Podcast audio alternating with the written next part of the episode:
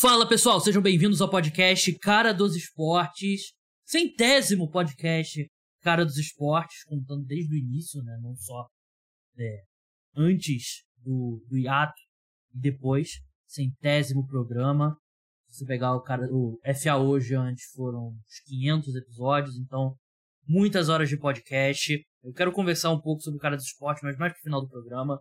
É, não é nada daquela coisa, não, precisamos conversar, não é aquela coisa braba, não. É só falar sobre um pouco sobre o podcast.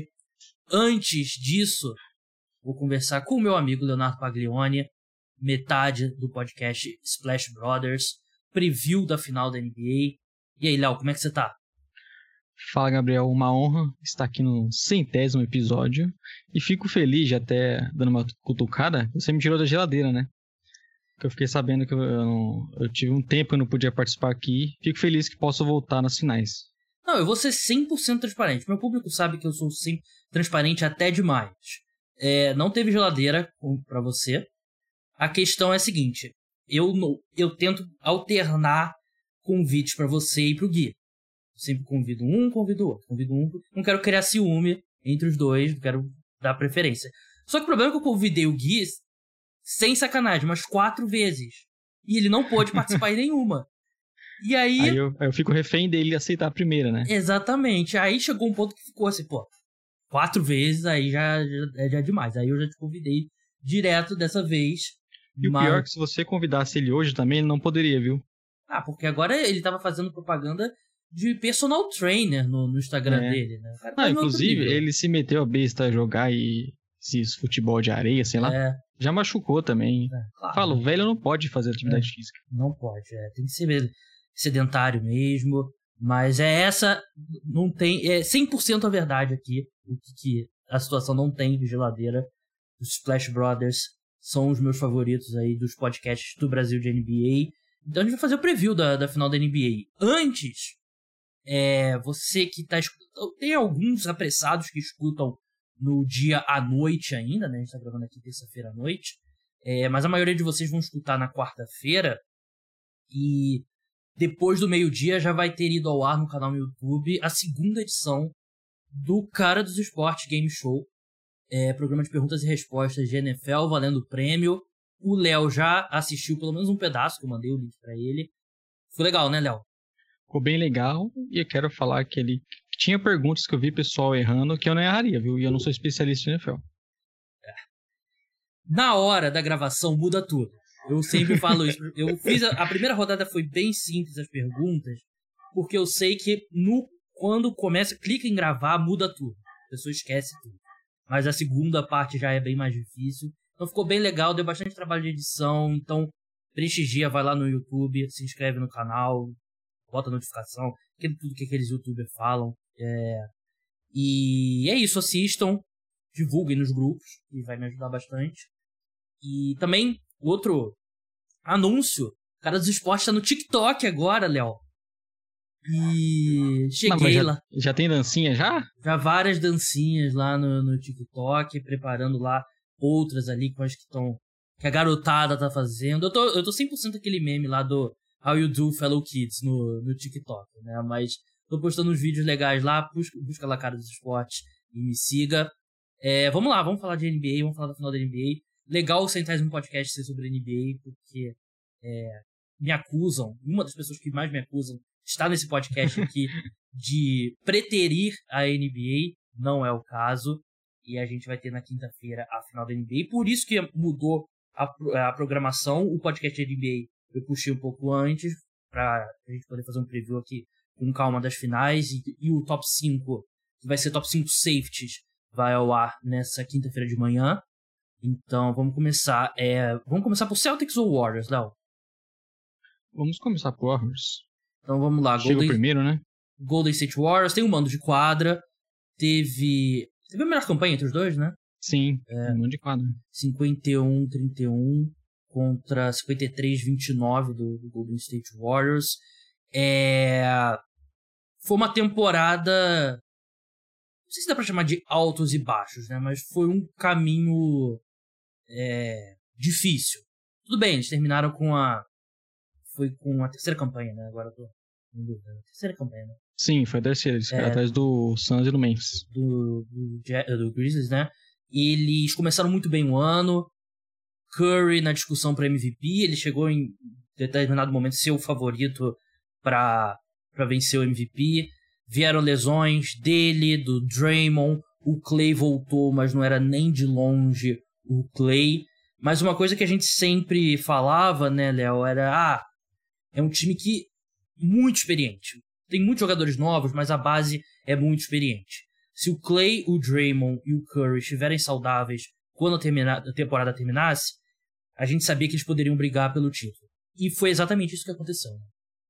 É, a gente sempre não tinha dúvida né, sobre a capacidade desse time é, com todo mundo saudável, mas é óbvio que a grande questão era como voltaria o Clay Thompson, como eles voltariam a jogar juntos, né? O próprio Kirby e Draymond Green nesses últimos anos não conseguiram ter uma sequência tão grande de jogos, então era um time que não jogava há muito tempo.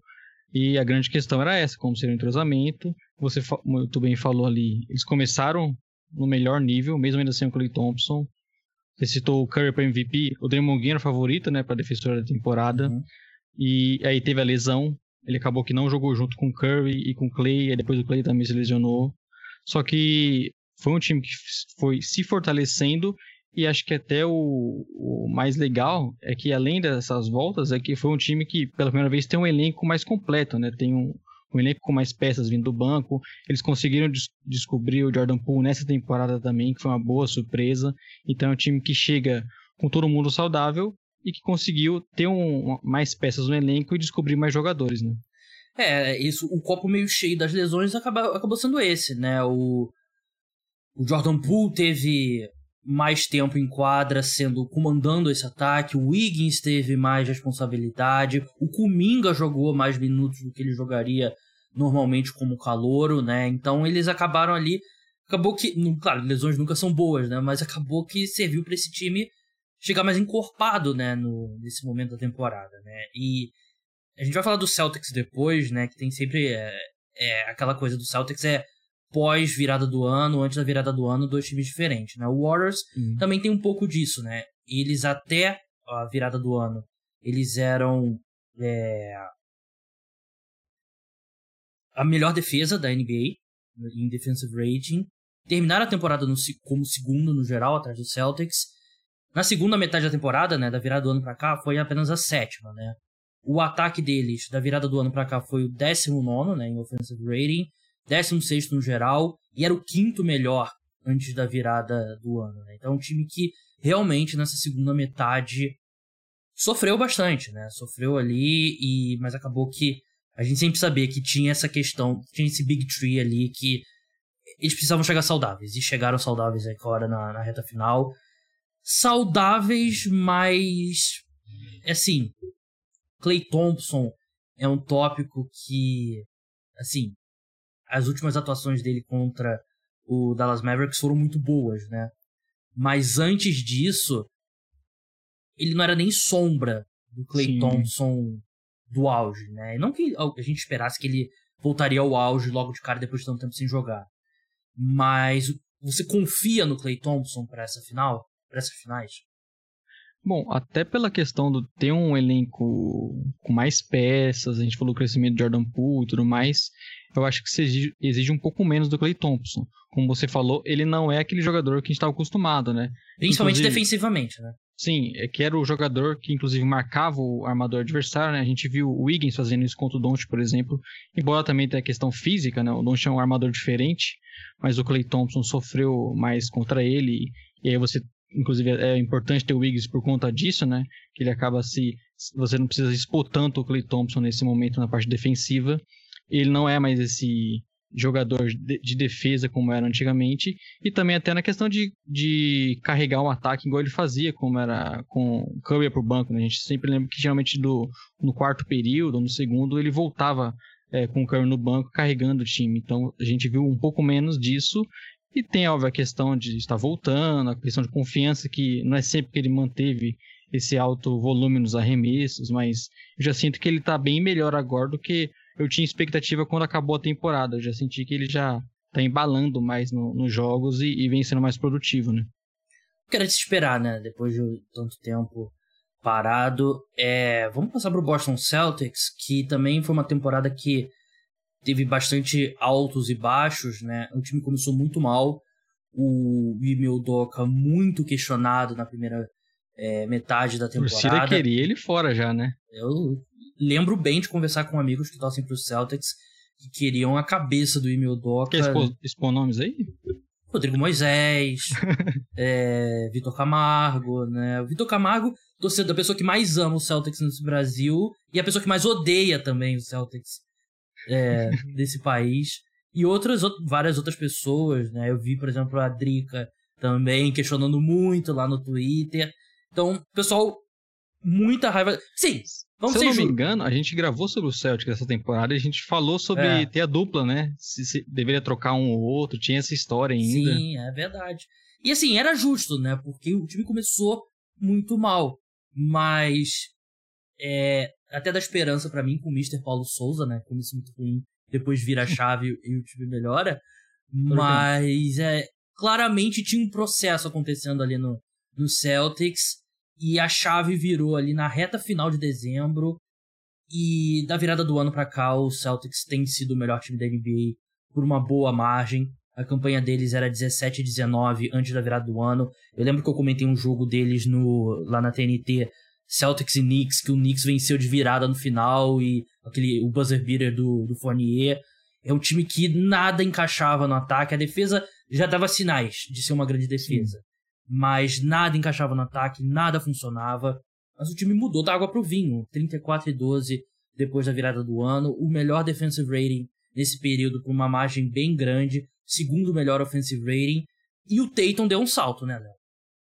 É, o Tatum cada vez mais sendo o jogador desse time, né? Se falava muito da questão coletiva, né? Que era um time, principalmente o Tatum e o Jalen Brown queriam ter muita bola, pouco passavam, uhum. e acho que isso ajudou um pouco, né? Eles se tornaram um time que passa um pouco mais a bola, um time um pouco mais coletivo, e o Tatum assumindo as rédeas quando é preciso também, sendo esse cara aqui também, que é para os companheiros, mas quando necessário também faz 30 pontos e cada vez mais sendo mais efetivo, né? Ele deu um salto ali na segunda metade da temporada, inclusive até acho que faz muito sentido ele estar no primeiro time da de, All NBA. Concordo. Então é o tipo de jogador que, como você falou, a defesa já dava mostras que seria top, embora não fosse a primeira, talvez, né? Mas uhum. teve essa, essa melhora. E o ataque, junto com o crescimento do Tatum, mudou da água pro vinho. E acho que isso explica como o Celtic passou de um time que estava ali brigando por um play-in e de repente se tornou o favorito da conferência. É, eu lembro bem que naquele jogo que eu comentei era assim, ah, um jogo importante, confronto direto pelo play-in, né? Celtics e, e Knicks, né? E como mudou tudo. Mudou, acho que parte importante também que a gente tem que citar, o trabalho do Marcus Smart como armador, né? Porque Sim. todo mundo sabia que ele era um grande defensor e ele sempre dava, assim, ele tinha uma confiança irracional no jogo dele, que ainda existe, mas ele sempre dava a entender que ele acreditava que poderia ser o armador desse time. E a gente sempre via ele como o shooting guard que marcaria o principal cara do da ala ou do backcourt do adversário, mas ele provou que ele pode ser um armador mesmo. E até em, em jogos que ele não jogou nesses playoffs, eu não acho absurdo dizer que o Celtics talvez tenha, tenha sentido mais falta dele no ataque, levando a bola da, da defesa para o ataque, iniciando as jogadas. Quando ele não, não esteve em quadra, o time sentiu muita falta dele no, no ataque também. É, e você tira a responsabilidade do, muito do Tatum, a gente vê o Jalen Brown também, né, como ele sofre quando precisa estar tá jogando sempre no mano a mano, sendo o cara que traz a bola. A bola. Né? É, e, e, o teu smart em quadra ajuda muito nisso, é. como você falou, de trazer a bola, de também ser um armador. Ele é um cara que também no ataque, embora não dá para confiar tanto, mas também é remessa e tem muita confiança, até, acho que até demais às vezes para isso, né? Mas é um cara que, além de todo o poder defensivo que a gente nem precisa citar aqui, ofensivamente ele é o melhor cara do Celtic nessa posição. A gente alertava isso também, né? Que o time sentia, tinha carências nessa posição. Eles trouxeram o Derek White também. Só que o Smart é, é a alma desse time e ofensivamente também faz muita falta e, e se prova, né? Ele é até o motor do time, né? Quando você vê que ele não tá tão bem assim nos arremessos de três, não tá tão bem ofensivamente, o time sofre bastante. Verdade, né? Essas foram as temporadas regulares aí desses dois times, passando para os playoffs, o caminho deles para chegar na final da NBA. O Golden State Warriors venceu o Denver Nuggets por 4 a 1 na primeira rodada. Na segunda rodada venceu o Memphis Grizzlies por 4 a 2 e agora venceu o Dallas Mavericks por 4 a 1. É um caminho simples, né? Talvez simples não seja a palavra certa, mas foi passou com tranquilidade. O Nuggets, é, claramente era aquele meme, né, do do, dos soldados e um com a, com a roupa de, de palhaço, né? Mas no caso do Jokic era um soldado e quatro caras com, com roupa de palhaço. A série contra o Memphis Grizzlies foi um pouco mais difícil, mas aí o Jamoran se machucou. Sim. que o Jamoran tava dando muitos problemas para ele. E contra o Dallas Mavericks, tudo que tava funcionando pro Mavericks contra o Suns na reta final da série parou de funcionar. Os Warriors venceram com facilidade a série. É, não é ser hater do Warriors, destacar o fato de que eles tiveram um caminho muito mais tranquilo para as finais da NBA. E muito mais tranquilo porque eles são um time forte, né? É. Porque eles eram os favoritos, então é mérito deles também. Mas, é, óbvio, a questão do Suns, né? Talvez fosse o grande embate que a gente esperava nessa conferência, acabou não acontecendo pela, pela zebra contra o Dallas. E, óbvio, como você falou, não é querendo ser hater do, do Warriors assim como às vezes muitas vezes o time pega um, um, adversário que o jogador se machuca e tudo mais, a gente sabe que isso acontece. É importante você estar bem e aproveitar isso, mas obviamente o Warriors teve uma uma tabela que foi é, favorecida pelo fato do principal concorrente na conferência estar não acabar chegando na final de conferência e mesmo o Grizzlies acima, claramente o Warriors nessa versão saudável nos playoffs e com o Jamor ainda saindo era mais forte também. É, todo o título da NBA você pode. Não é aquela coisa ah, que você vê nos replies ali do Twitter do hoje, né? O LeBron, o Mickey Mouse, é, tá, então não sei o quê. Todo título você pode fazer algumas ressalvas. E no caso dos Warriors, você, é um ano que o Kawhi não jogou e o Paul George também teve lesões que não jogou uma parte da temporada, que seria um, um time pesado, o Clippers. Lakers é, implodiu. Esquece. Antes da temporada começar, todo mundo sabia que ia dar errado e deu errado.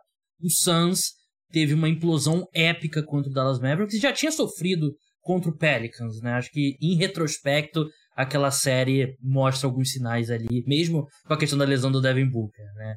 E o Denver Nuggets sem, sem o, o Jamal Murray, sem o Michael Porter Jr. e enfim, então foi um ano que o Oeste realmente estava mais fácil. O Warriors não tem culpa nenhuma, fez o que deveria fazer, chegou na final da NBA sem suar sem. Sustos, né? É, sem muito susto. Embora tenha alguns problemas ali contra o Grizzlies, né? Até é. mesmo quando o Jamoran jogou, uhum. foram jogos equilibrados, mas é um time que sempre quando precisou, embalou sequências no ataque e, e fechou as partidas. É, eu acho que o encaixe do Grizzlies com o Warriors era bom pro Grizzlies, né? A velocidade do time, né? O atleticismo sempre deu problemas ali pro Warriors.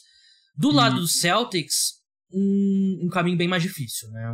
Sim. Eles eles varreram o Brooklyn Nets, mas ainda assim era o Kevin Durant, do outro lado da quadra. Mas que fosse uma bagunça enorme, o Nets, um elenco que não fazia sentido. Ninguém queria pegar, é, né? Eles é, aceitaram esse desafio. Ninguém queria pegar o, Kevin Durant, né? Que acho que antes dos playoffs, mais do que agora, ainda estava na discussão com o Yannis como o melhor jogador da NBA. Hoje o Yannis é indiscutível. Yannis que eles enfrentaram depois na, na semifinal de conferência. A melhor série disparada para mim do, dos playoffs até agora. E aí agora. tem o pessoal que gosta, né? Tem o asterisco, asterisco nessa série é, também. Do Chris Middleton. Sim. É, é um ponto importante também. E depois o Miami Heat, né? Que é o time que os torcedores reclamavam, ah, ninguém acredita na gente, ninguém fala do Miami Heat e tal, não sei o quê. Mas era o seed número 1 um, e levou a série até sete jogos, poderia ter vencido é, no jogo 7, mas o Boston Celtics passou por um, uma grande. Assim, não tem tudo bem, você pode falar do, do Chris Middleton, mas não dá para falar de um troféu Mickey Mouse pro, pro, pro Boston Celtics. Eles venceram em sequência o Kevin Durant, o Yannis e o Jimmy Butler jogando em nível de LeBron James, né? E aí, jogando um jogo 7 em casa contra o Yannis e depois jogando um jogo 7 fora contra o Butler, como você falou, né? Então, é um time que foi muito testado. Até por isso, nós vimos mais erros né, do time. Nós temos mais é, falhas a apontar, a apontar, como o Celtic, até mesmo no jogo 6 contra o Heat, até é, depois de abrir uma vantagem, acabou cedendo e o ataque novamente travando. Mas foi um time que, como você disse, passou por três confrontos bem duros, pelo menos dois, né, que o Nets a gente viu que acabou sendo muito mais uhum. é, simples para eles fecharem, mas foram confrontos contra times do mesmo nível, pelo menos, que poderiam estar nessa final de NBA. E o Celtics, por mais que tenha sofrido, passando por jogo 7, eles conseguiram vencer, e é isso que importa, e estão na final. Né?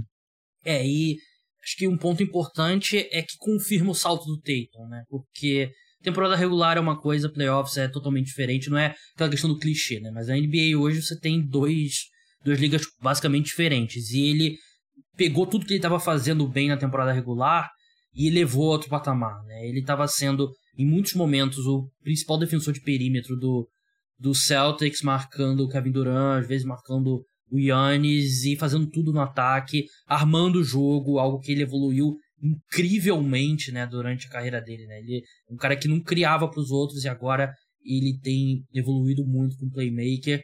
Lembra um pouco o salto que eu vi o Yannis, não pro mesmo nível, mas o salto que o Yannis deu na temporada passada, né, que todo mundo sabia que ele era um dos melhores jogadores da NBA e ele subiu um nível.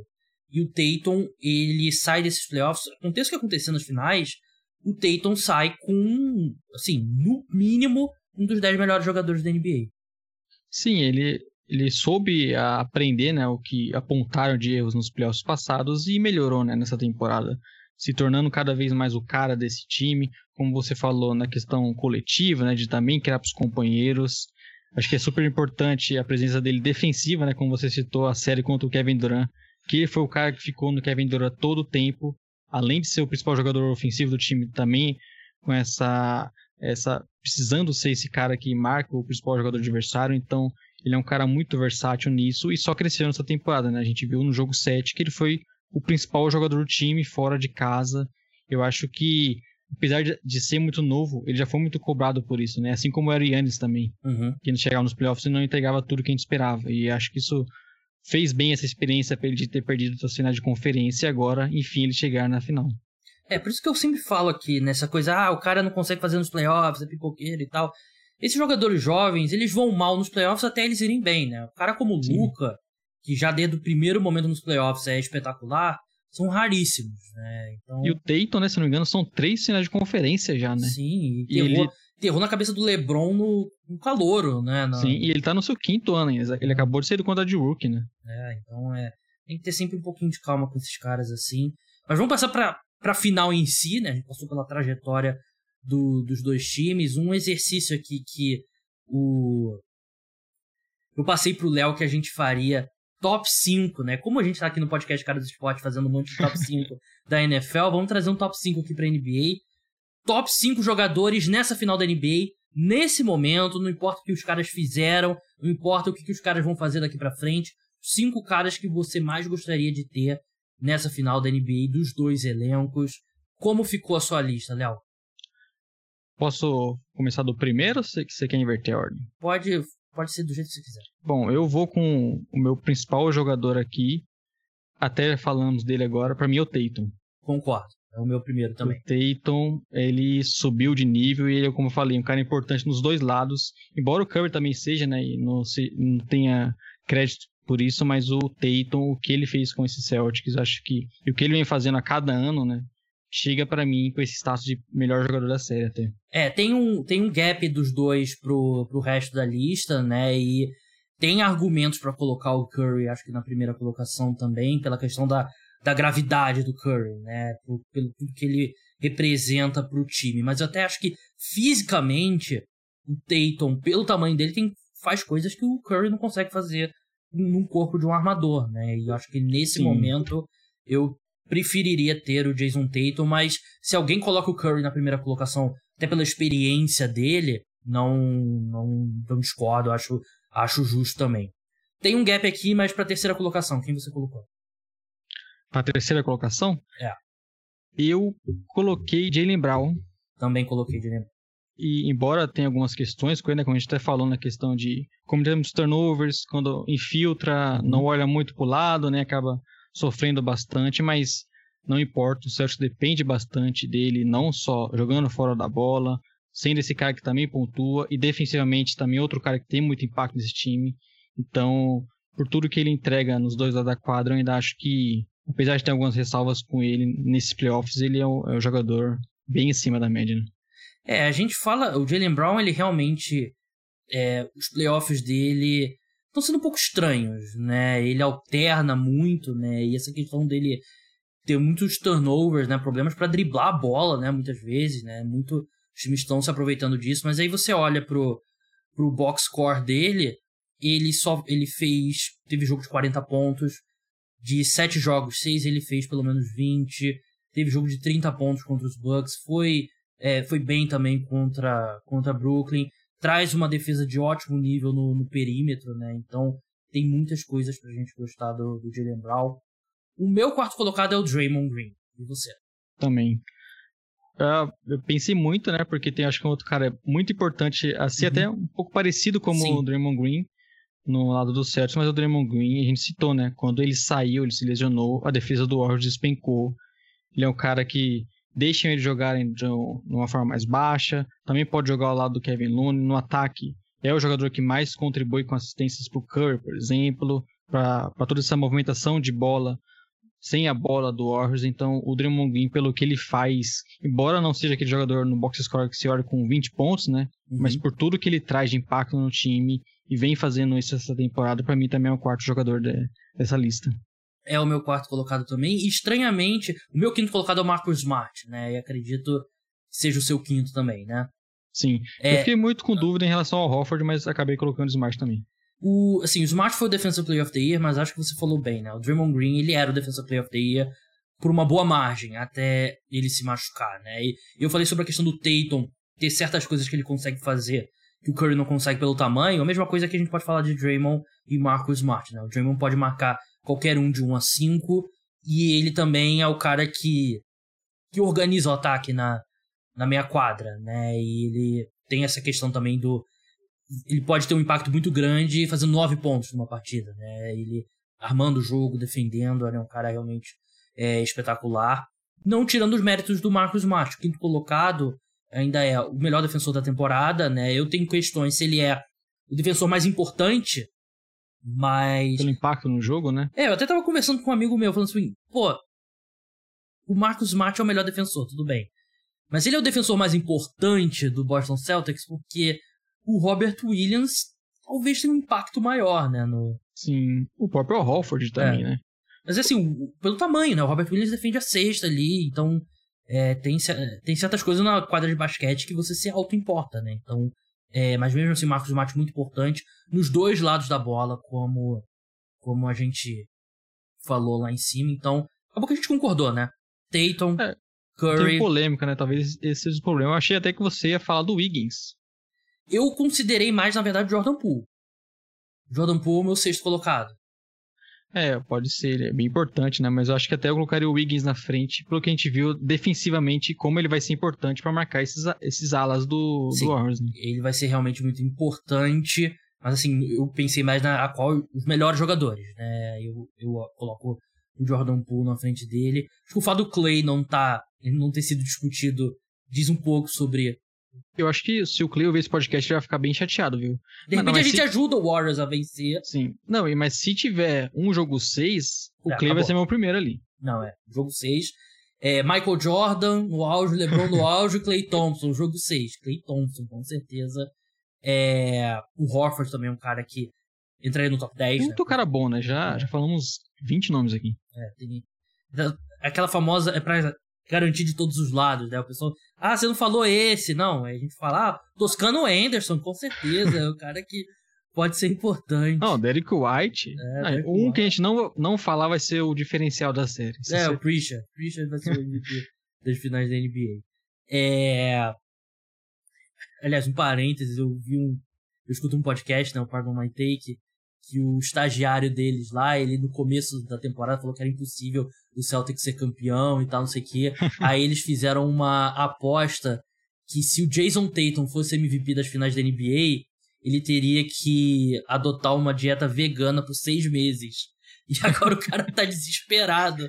Meu Deus. É... Depende do, do Curry agora, é. né? Nada contra quem é vegano, claro, né? Mas é. para quem não adota esse estilo de dieta, fazer a mudança assim, por causa de uma aposta, com certeza seria dolorido.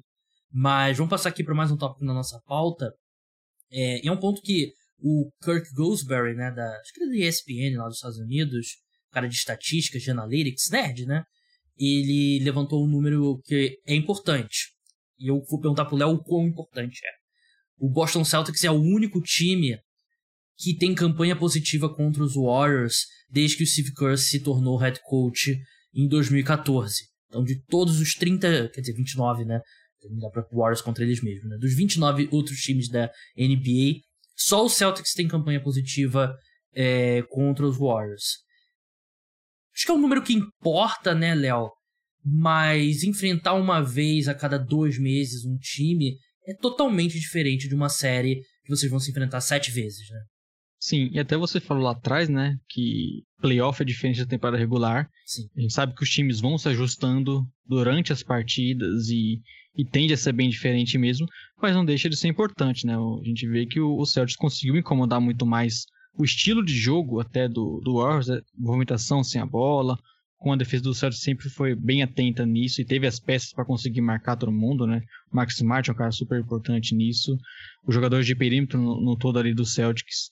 Então, é, acho que é interessante ver que justamente o Celtics é o time que consegue bater de frente ali com o Warriors e, e geralmente os jogos deles em temporada regular são bem equilibrados e, e tende a ser também um fator na série, né? É, um time que tem uma, uma profundidade muito grande no perímetro, né? O Celtics, né? E já tem há muito tempo. Então, para você correr atrás dos jogadores dos Warriors é, é. Acho que é um encaixe bom, né? E, assim, mesmo na temporada regular, mesmo com todas essas, todas essas, essas ressalvas, quando você vai enfrentar, sei lá, quatro times em seis dias, você tem um limite de tempo que você pode é, ter para pensar no outro adversário, para se preparar pro adversário, né? Quando é uma série. Às vezes vai no automático, né? Sim, é. Não é... Você não pensa em uma defesa específica para tal time. É, você se preocupa muito mais com o que você tá fazendo do que se adaptar ao adversário na, na temporada regular. É, pontos chaves da série, Léo. O meu é bem clichêzão, por isso que eu vou deixar você falar primeiro. Mas quem que se você tivesse que destacar um ponto chave é, no confronto, eu acho que um ponto chave que envolve os dois lados aqui são a batalha de turnovers. É algo que eu vejo. Estabelecer o jogo terrestre. Sim. Porque a gente viu que o melhor momento do Celtics contra o, o Heat foi justamente quando o Heat cometia muitos turnovers, porque o Celtics ele melhorou ofensivamente o seu time, ele tem peças que contribuem com isso, mas eles ainda sofrem bastante na minha quadra. Uhum. Muitas vezes se contentam com aqueles arremessos de três. A gente viu inclusive acontecer no final do jogo contra o Heat e, e não é o time que flui melhor na meia quadra. E eles jogando em contra-ataque é tudo que eles precisam. E o Warriors também tem essa característica e também foi um time que sofreu isso contra o Grizzlies, por exemplo, né? quando eles cometiam muitos turnovers, era o melhor momento do Grizzlies. Então, eu acredito que o Warriors e o, Celtics não podem dar tantos pontos fáceis assim, deixar o, time, o adversário jogar na transição, porque justamente é uma boa característica dos dois times também. E quando eles erram muito, acaba que o adversário acaba aproveitando muito, né?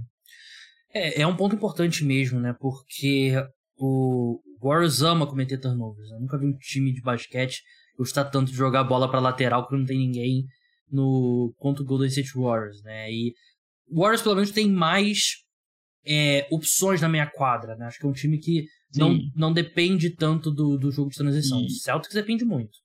Sim, e até o Celtic nesses momentos que o ataque não funcionava, né? E a gente viu ele se segurando contra o Heat, que também tem muito e contra o próprio Bucks, né, que estava sem o Middleton, uhum. que não tem esse poder de fogo como o Warriors. Então, esses momentos de turnovers, que o ataque não flui, para o Celtics contra esse, esse time do Warriors pode ser muito mais mortal, né?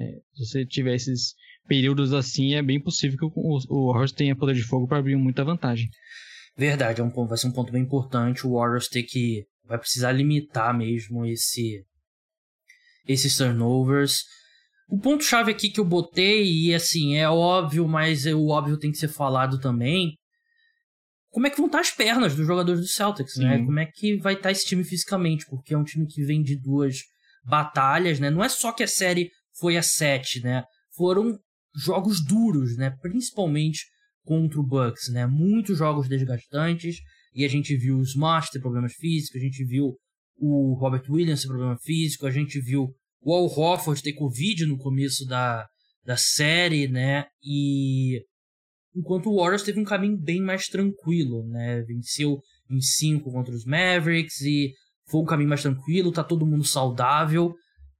Assim, esse intervalo grande da final de conferência para a final da NBA, né? A final de conferência, o jogo 7 foi no domingo, a final começa na quinta-feira. É muito bom pro Celtics, mas tem um limite em quanto que você vai conseguir se é, vai conseguir se recuperar em quatro dias, né? Que foi, foi o caso. Então, pode ser um caso ali do Warriors tá voando fisicamente, né? O, o máximo que um time possa de voar fisicamente depois de, sei lá, 110 jogos, 100 jogos que eles jogam uma temporada.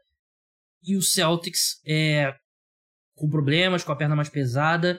E o Warriors ainda é um time difícil de jogar porque é um time que está sempre em movimento, tem muita Sim. movimentação fora da bola. Você não tem como esconder um jogador mais, cansa mais cansado ali no seu quinteto titular. Então, eu acho que vai ser um fator, um fator gigantesco para essa série. É, isso sempre impacta muito, né? E para essa série em questão chama atenção porque é justamente o Warriors que a gente imaginava, né? Chegando com mais problemas. A gente tinha dúvidas né, nos playoffs como eles iriam se encaixar e tudo. E porque ele tava o Clay voltando, o Draymond Green voltou basicamente para os playoffs, né? Mas quem chega desgastado é o Celtics, como você falou. O Marcus Smart perdeu jogos. O Robert Williams claramente não tinha como jogar aquele jogo 7. É. Tava muito abaixo. E, e, e, faz muita falta, porque o Celtics também é essa defesa física, tem esses caras que, que se movimentam muito sem a bola na defesa. E para você marcar o Warriors precisa estar tá todo mundo no seu melhor nível. Então, com certeza vai. Talvez seja um fator importante, principalmente se a série se alongar muito, né? Talvez Sim. a gente veja o Celtics mais no final mais cansado, com a perna mais pesada. É, e o Robert Williams não tem substituto no, no Celtics, né? Porque você não consegue, nem com Grant Williams, nem com o Tyves, você não consegue substituir o que ele faz, né? E o Warriors tem o Kevin Looney, né? E se o Williams não tiver 100%, o Kevin Looney veio de uma série muito boa contra o contra o Mavericks, né? E o, e o Celtics gosta de jogar grande, né? Gosta de jogar com o Hofford, é, Até, é até uma, uma chave que eu também tinha notado aqui. É. Questão do, do impacto no garrafão. Que a gente vê o, viu o Warriors, é até diferente do que a gente imagina o time, né? Comandando, fazendo muito ponto no garrafão, pegando muitos rebotes ofensivos nas últimas duas séries, né? Uhum. Que a gente até achava que seria um problema contra o Grizzlies, que, que é uma característica importante do Grizzlies. A gente viu o Warriors sendo um time que pega muito rebote ofensivo, com as movimentações, consegue pontuar muito no garrafão e até achando passes livres. E contra o Celtics, um garrafão que tem o Robert Williams e o Horford, a, a, a batalha é outra, né? É muito mais complicado para eles e acho que é um ponto chave você ter o Robert Williams bem para até é, também inibir as infiltrações de, de, do Curry, Jordan Poole, porque é um cara que tá sempre ali na cobertura pro toco, né? Verdade, né? E se o Robert Williams estiver é, comprometido, o Warriors vai ter flexibilidade. Ah, é um jogo bom pro Lune, ele joga, senão pode jogar menor com, com Draymond. E o Celtics fica ali meio sem opção, né? Porque mesmo, você pode botar o Horford e Grant Williams, mas é um, é um quinteto mais baixo e o Horford não tem a mesma. Assim, pouca gente tem, né? A impulsão do Robert Williams. Mas o, o Horford, nesse estágio da carreira, muito menos o Thais, né? Então é um, uma questão bem importante. Vamos sair de, de, de cima do muro, né, Léo? É, quem que é o... Eu não, eu não botei na pauta, né? Mas eu sei que você vai conseguir pensar em um agora. Seu palpite para as finais da NBA e o MVP. Cara, inclusive eu, vale, a gente citou o Gui, né, no início. Eu acertei no último podcast. Ele apostou no Heat, eu apostei no Celtics. Uhum. a gente gravou antes do jogo 7, né? Eu gosto muito do Celtics, para mim é o melhor time, mas eu acho que o momento é do Warriors. E eu colocaria o Warriors vencendo aí, pelo menos em seis jogos. Não acho que vai ser uma série mas longe de ser uma série simples. E aí, enfim, possivelmente o Curry sendo eleito MVP, né? O, talvez o prêmio individual que falte para ele agora. É, né? Eu, eu tenho um problema muito grande com aquele MVP do Igodala no primeiro é, título do Warriors. O LeBron destruiu a série, liderou em todas as estatísticas e o cara que marcou ele foi. Não, ele, ele foi um assunto porque ele realmente, quando começou a marcar mais o LeBron, né? Teve mais minutos foi importante, mas longe do impacto do Kirby em quadra. É. Lembra aquela série Bucks e Nets, né? Que todo mundo elogiando o PJ Tucker e o Kevin Durant dando 40 pontos no jogo. Pô, que vocês estão vendo a série, não? Mas eu vou. Eu vou com você, cara. Eu vou de Warriors, eu vou de Warriors em 7. E assim, vai ter que acontecer algo muito fora da curva pro Curry nesse cenário não ser o MVP, né? Porque tá faltando na carreira dele e ele é um cara que é. Eu até tava falando no Twitter outro dia, né? Você tem aquela sequência de finais, né? Você tem os títulos, você tem a versão pré-Kevin Durant, você tem os títulos com Kevin Durant. Voltar mais uma vez à final da NBA com a base, né? Com os caras lá de trás, com o Draymond, com o Curry, com o Clay, o próprio Gudala, né? Mas também em outro estágio da carreira. Eu acho que é um ponto importante pro legado desse time e pro legado do Curry.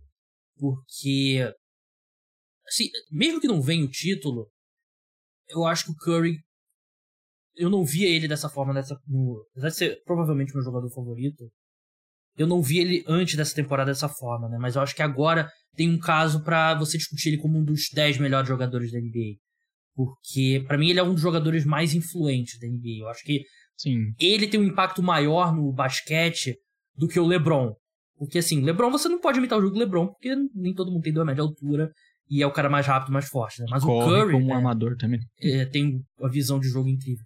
O Curry, você tem claramente um jogo antes do Curry chegar e um, um jogo depois do Curry. Então, com esses pontos todos, mais uma final e de repente com mais um título e o MVP das finais, a gente tem que ter a discussão do Curry como um dos 10 melhores jogadores de todos os tempos. Sim. É, ele é um cara que, como você falou, teve um impacto claro no jogo. Então, essa revolução da, da NBA atual, o rosto é o Curry, junto Uhum. com, obviamente, com o Warriors, né? Mas é o Curry. Todo, o- óbvio, o talento individual dele, como ele é um jogador carismático, que também atrai público, a gente sabe que isso é importante. E para esses tops 10 aí, top 5, a gente sabe que é importante, a narrativa vale muito e, óbvio, a questão dos títulos, né? Uhum. Então, cada vez mais ele chegando em mais finais, tendo mais prêmios e possivelmente conquistando mais títulos, ajuda. Eu acho que ó, quando ele encerrar a carreira, mesmo eu não ganhando mais nenhum título, não ganhando esse, ele já tá ali no top 10 também, viu? É, três títulos, dois MVPs, um MVP unânime, né? E acho que vai ser bem. E pra mim, ele assim, você- tem o Matt Johnson como maior armador de todos os tempos, e ele tá no grupo segundo ali, né? Ele, sei lá, Oscar Robertson, É, Isaiah. ele tá ali, É, ele tá ali. Eu acho que ele pode. brigando, eu acho que até bem forte com o Magic Johnson, viu? Eu já coloco ele nessa prateleira, hein? É, mas é uma discussão para um podcast de off-season da, da NBA. Escutem o podcast Flash Brothers, como eu falei, meu, meu podcast favorito de NBA é, aqui no Brasil. É, sigam eles lá no Twitter, no arroba. Ele, o Guilherme e o Marco Túlio lá na edição fazem um grande trabalho. Léo, brigadão aí pela participação e até a próxima. É isso, Gabriel. Valeu aí por, pelo convite, né? Fico feliz em sair da geladeira, poder voltar aqui a participar do Card Esporte, que eu gosto muito. É um dos poucos podcasts que eu escuto, viu? Falar pra você que eu, já, já saí dessa onda de escu- ficar escutando muito podcast, mas o seu eu continuo acompanhando fielmente. E bora aproveitar as finais, né? Porque a gente sabe que depois disso também vai demorar pra ter jogo. Muito obrigado, Léo. É sempre bom conversar com o Léo. Gosto bastante dele, do Guilherme, do pessoal do Splash Brothers. É, desde que começou o podcast Cara dos Esportes, ele. Quando eu comecei o podcast Cara dos Esportes, é um dos motivos que eu queria falar de NBA também. E ele, o Léo foi, um foi o primeiro convidado que eu tive sobre NBA aqui no, no programa. Não era nem podcast Splash Brothers dele ainda. Mas é. Como eu falei no começo, né? Centésimo programa do podcast Cara dos Esportes e alguns de vocês acompanhavam meu trabalho antes do Cara dos Esportes, né? Lá no, no FA Hoje, alguns desde quando era NFL Hoje, né? Que eu mudei pra FA Hoje, porque eu fiquei com medo de ter algum problema de copyright, né? Por usar o nome NFL. Hoje em dia acho que é bem mais tranquilo. Teria mantido a NFL Hoje se fosse atualmente.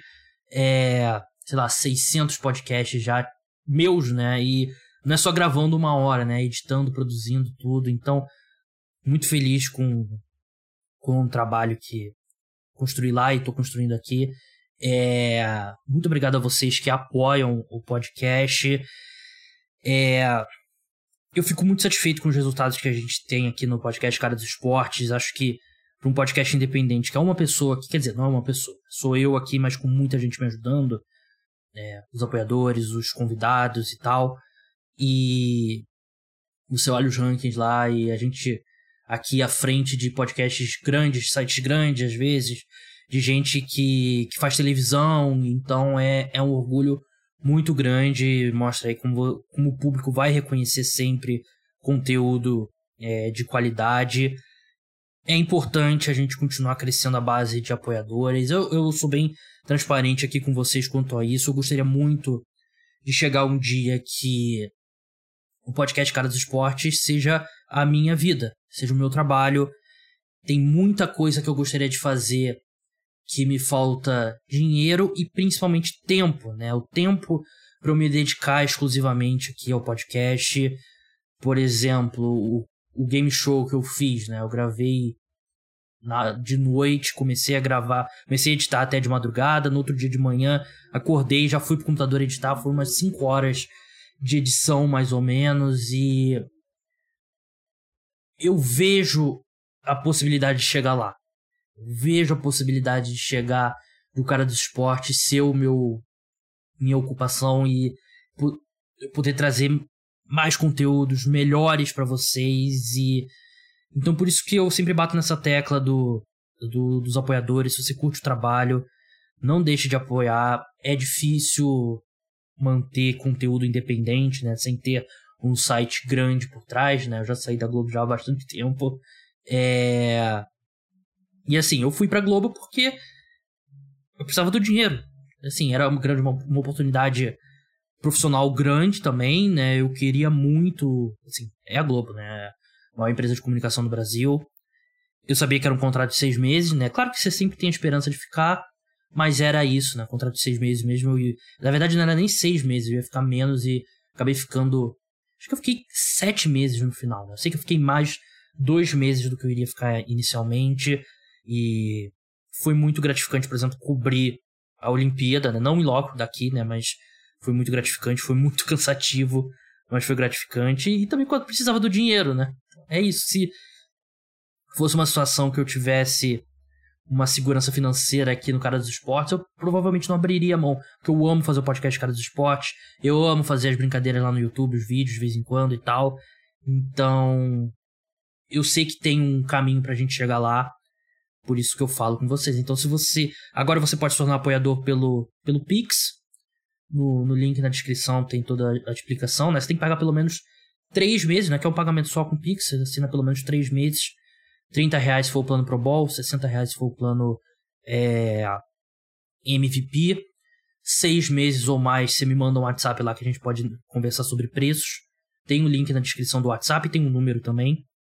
Então é isso, pessoal. Eu, eu vejo que a gente consegue chegar junto lá e eu tenho muitas ideias e para a maioria delas falta exatamente essas duas coisas, né? Dinheiro e tempo. E o próprio dinheiro me faz me faria eu ter mais tempo para me dedicar aqui, porque infelizmente não é minha não é minha é, ocupação principal o, o podcast Cara do Esporte. Vocês sabem que eu sou jornalista formado mesmo, é, não sou Assim, eu sei que muita gente gosta de esporte, faz podcast de esporte, fazem bem. Não é um pré-requisito ser jornalista para fazer podcast, muito pelo contrário. Né? Podcast é para todo mundo. O público vai dizer quem que eles gostam de ouvir ou não. Mas é, é parte da minha profissão mesmo. Né? Me formei como jornalista, tenho é, pós-graduação, tenho cursos na área. Então é isso, pessoal. Muito obrigado a todos. E assim, muito obrigado a você que escuta o programa. Não agradeço de coração aos apoiadores, mas se você escuta o programa, escuta regularmente, ou escuta de vez em quando, eu já fico muito feliz de trazer esse. Assim, saber que, eu, que uma pessoa escuta e gosta do meu programa é, é muito legal. Sempre quando alguém manda uma mensagem, fala, pô, seu podcast é muito legal. Quando eu voltei com o podcast, eu recebi tanta mensagem de gente feliz e me deixa muito feliz mesmo. E se você não tem condições de apoiar, escutar o programa e de repente indicar para um amigo. Se você indicar para um amigo e ele começar a escutar, você já me ajudou muito. Então é isso, pessoal. Até a próxima. Tchau.